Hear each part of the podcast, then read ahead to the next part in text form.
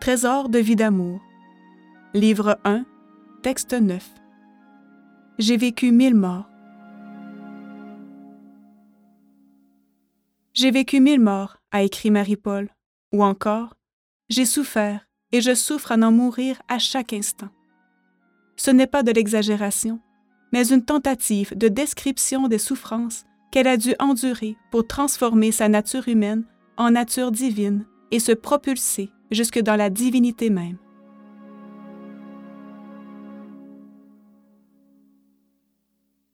J'ai vécu mille morts.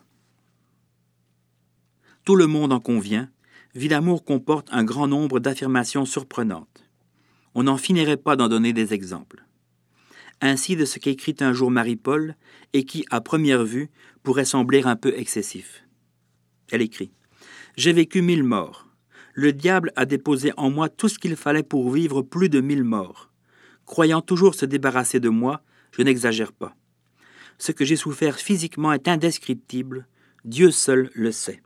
Vie d'amour, volume 3, page 173. Bien sûr, on utilise le mot mille en maintes occasions, mille excuses, je vous l'ai dit mille fois, etc. Mais vie d'amour n'est pas un ramassis d'expressions toutes faites et de lieux communs. Souvent même, au contraire, il nous est apparu que vie d'amour, dans la plupart des cas, doit être pris au pied de la lettre, et si, parfois, l'une ou l'autre affirmation se prête à plus d'une interprétation, c'est le sens le plus fort, le plus direct ou le plus obvi qui doit être retenu. Par exemple, quand Jésus-Christ dit à Marie-Paul qu'elle est la corédemptrice, volume 13, page 76, il n'y a pas de doute que cela signifie bien ce que cela semble signifier au premier abord, et qu'il ne faut donc pas s'imaginer qu'elle pourrait n'en être qu'une parmi d'autres. Il en est de même pour toute une série d'autres paroles divines rapportées dans Vie d'amour, et notamment Tu es la fille du Père, tu es la mère de toutes les âmes, le sort de l'humanité est conditionné à ton fiat, comme il te faut souffrir pour devenir souveraine de la terre, et, finalement, tu es divinisé. Que ces révélations soient énormes et sans précédent ne doit pas nous amener, de façon consciente ou même inconsciente, à les réduire à moins qu'elles sont, car c'est souvent dans ce qui paraît le plus incroyable ou le plus dérangeant que se trouvent en fait les informations les plus importantes. Aussi, dans le cas présent, quand Marie-Paul écrit qu'elle a vécu mille morts, il convient pareillement de comprendre et d'accepter cette phrase en son sens premier. Par contre, il suffit de la traduire en d'autres termes, à savoir que Marie-Paul aurait vécu mille fois les affres de l'agonie, pour que quelque chose en nous s'y objecte. À tel point cela nous paraît impossible. Et pourtant.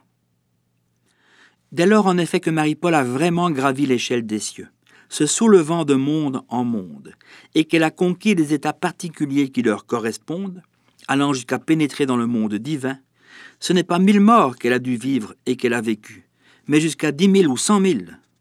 En réalité, ce qu'elle a traversé n'est tout simplement plus évaluable en termes humains.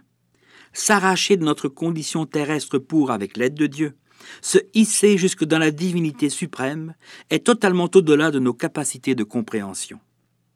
De toute manière, il suffit de lire ce qui est écrit.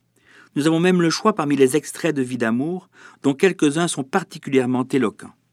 Marie-Paul écrit Tout mon être éprouve une souffrance atroce. Il y a en moi une purification géante qui semble vouloir faire éclater les pores de la peau, de la tête aux pieds. On dirait qu'une force immense veut tout faire céder. Volume 7, page 114. J'ai vraiment l'impression d'avoir vécu un enfer sur la terre volume 14, page 232.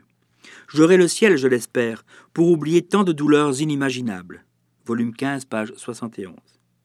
J'ai souffert et je souffre à en mourir à chaque instant. Volume 15, page 244. J'ai vécu mille morts est donc une expression qui ne doit ni nous surprendre ni nous déranger. Peut-être même est-elle une formulation plutôt douce et réduite au regard de ce qu'elle doit exprimer mais il se pourrait aussi qu'elle soit nécessaire en tant que telle et que son vrai sens soit ailleurs. Ainsi, comment ne pas penser à toutes ces autres affirmations de Marie-Paul où revient le mot mille à propos du royaume à venir? Un exemple suffira. Marie-Paul écrit L'on m'appellera la femme mère, comme il est dit dans le premier message de la Dame de tous les peuples, mère parce qu'il y a enfantement, enfantement du royaume terrestre de mille ans. C'est dans le royaume de septembre-octobre 2000, page 5. Mille ans d'une part et mille morts de l'autre.